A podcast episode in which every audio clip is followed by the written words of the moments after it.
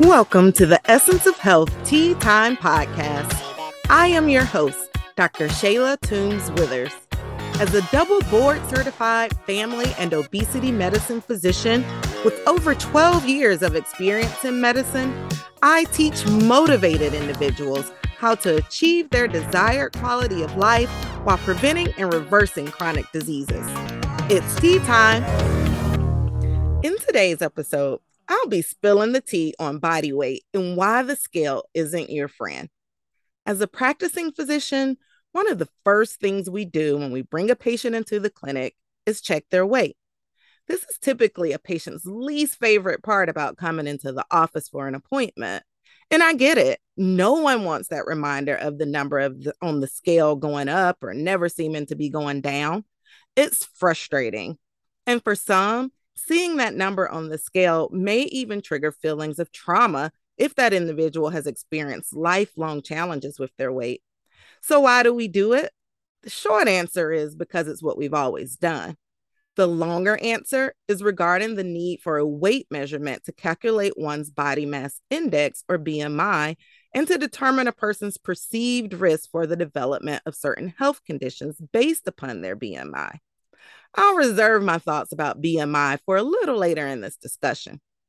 And don't get me wrong, measuring weight to monitor proper developmental growth in children measuring weight to monitor proper growth of a baby in the uterus of a pregnant individual, measuring weight in an individual who suffers from heart disease to make sure they aren't retaining too much fluid in their body, which can lead to complications of this condition. Measuring weight to monitor the nutritional status of someone who may be unintentionally losing weight due to a health condition and other health condition related reasons are all excellent reasons to have your weight measured at every doctor's appointment.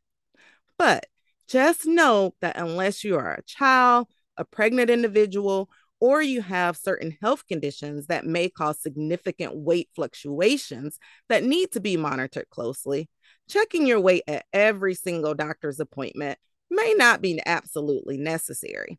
But I'll tell you a secret our healthcare system here in America is set up in a way that dictates to your doctor's office certain parameters that must be collected. So, this sometimes leads to additional, not always necessary work for the medical clinic. Now, this is certainly another topic for another day. So, I will table the American healthcare system discussion right here.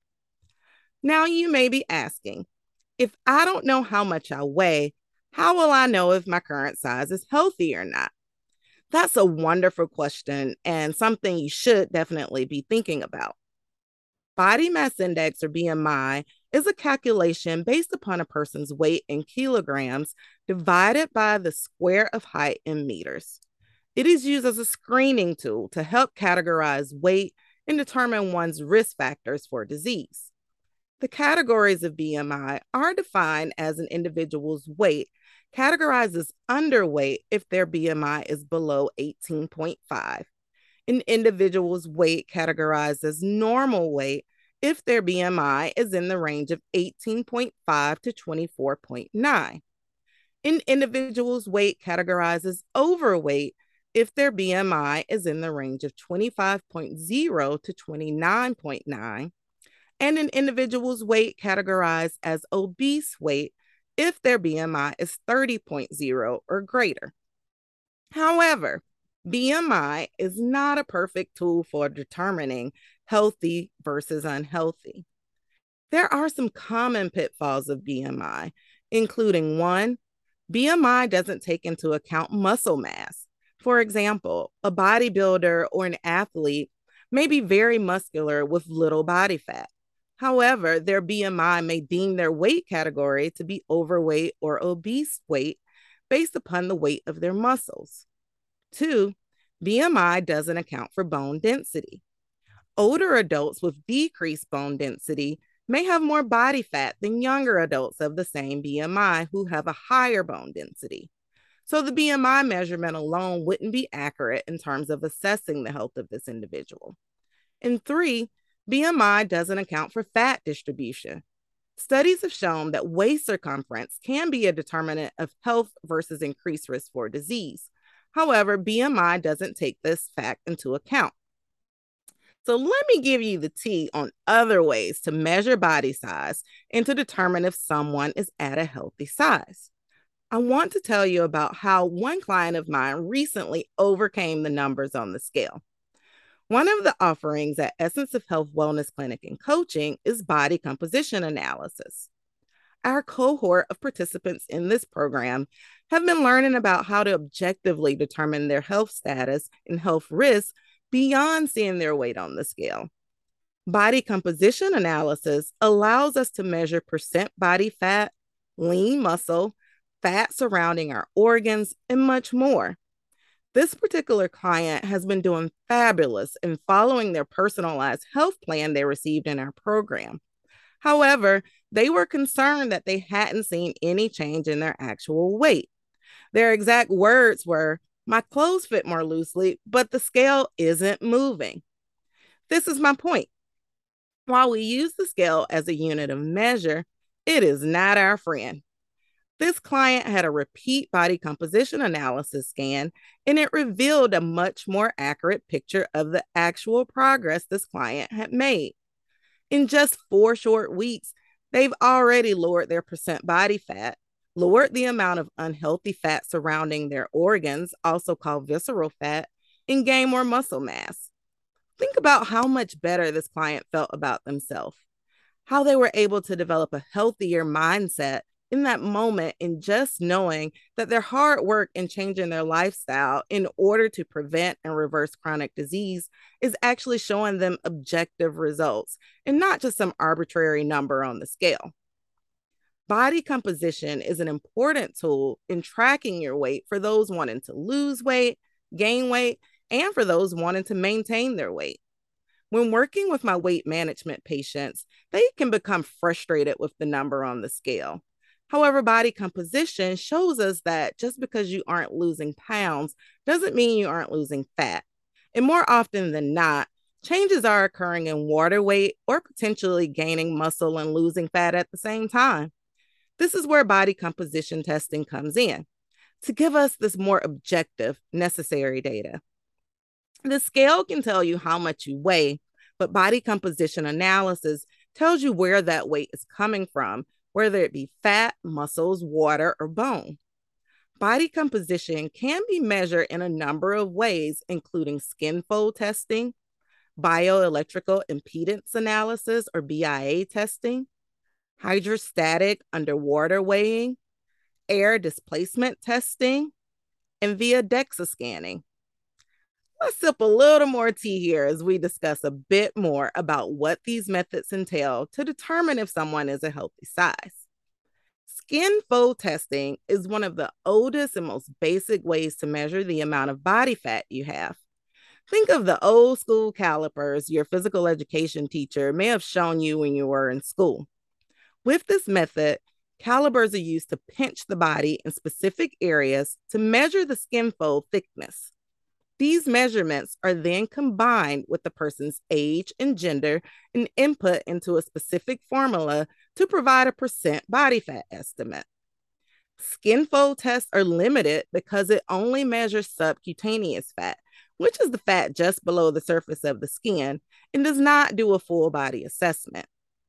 Not everyone stores fat in their body the exact same way, so skin fold tests may miss some important factors if being used to assess the actual health of an individual. It is also subject to human error depending on who is performing the test and how and where they are holding the calipers. Bioelectrical impedance analysis, or BIA, is another method to determine one's body composition. The InBody testing in our office is an advanced form of BIA testing.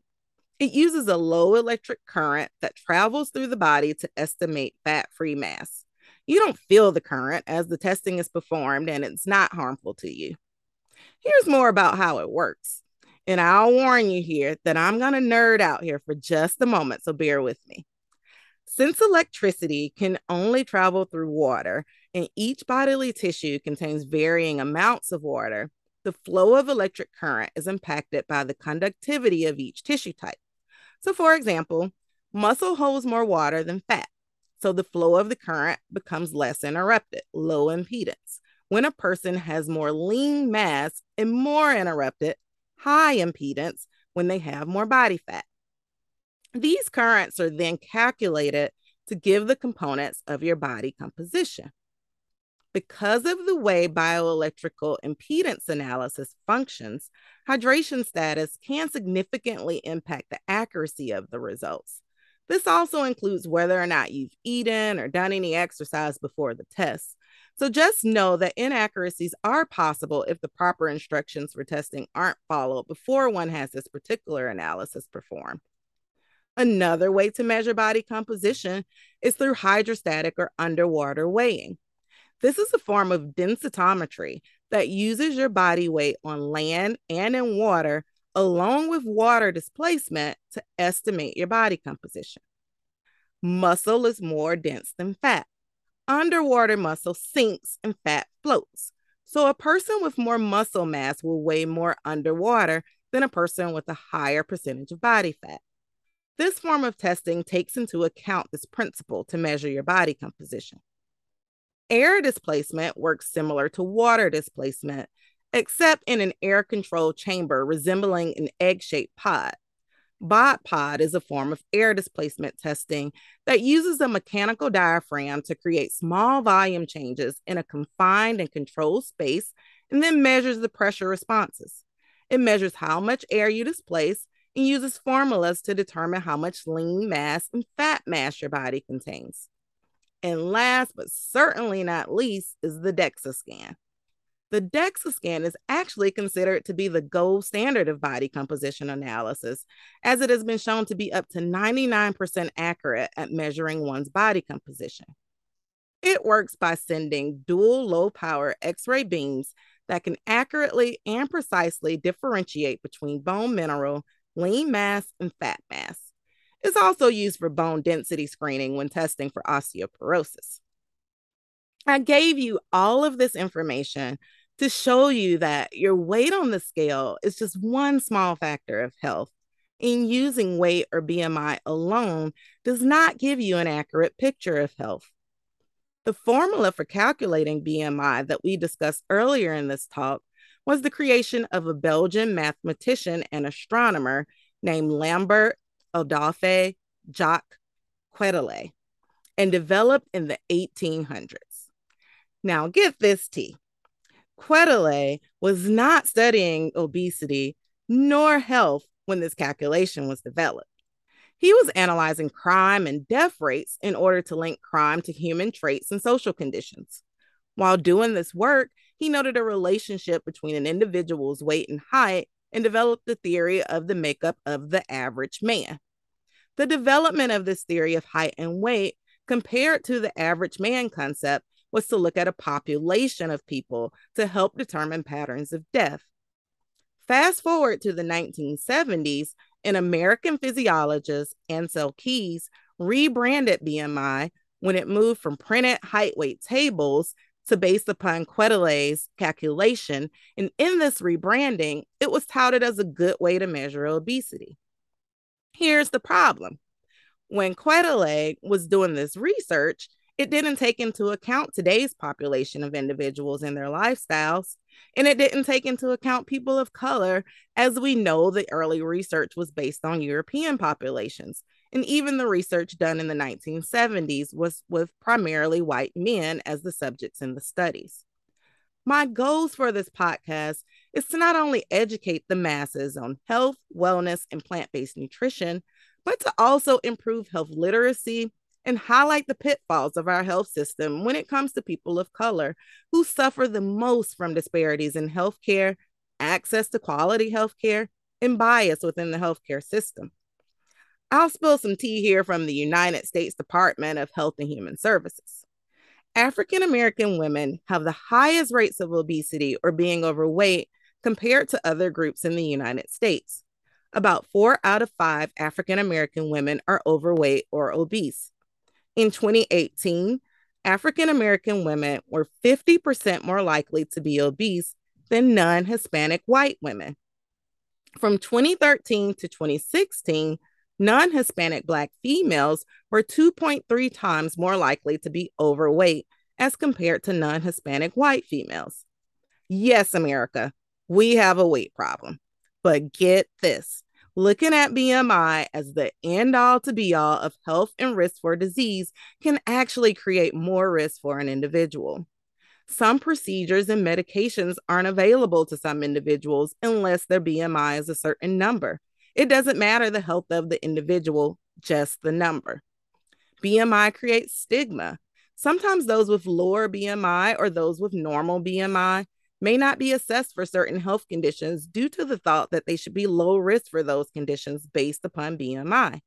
This leaves those normal and low BMI folks at risk for potential lingering health conditions due to them not being seen as a priority based upon this number. I have often heard friends and family members tell me, well, the doctor didn't listen to any of my concerns. They only wanted to talk about my weight or my BMI. Yes, weight is important. Yes, excess weight can increase one's risk for chronic preventable disease. But let's address obesity for what it is and not just through an arbitrary lens as BMI. Obesity is a chronic disease.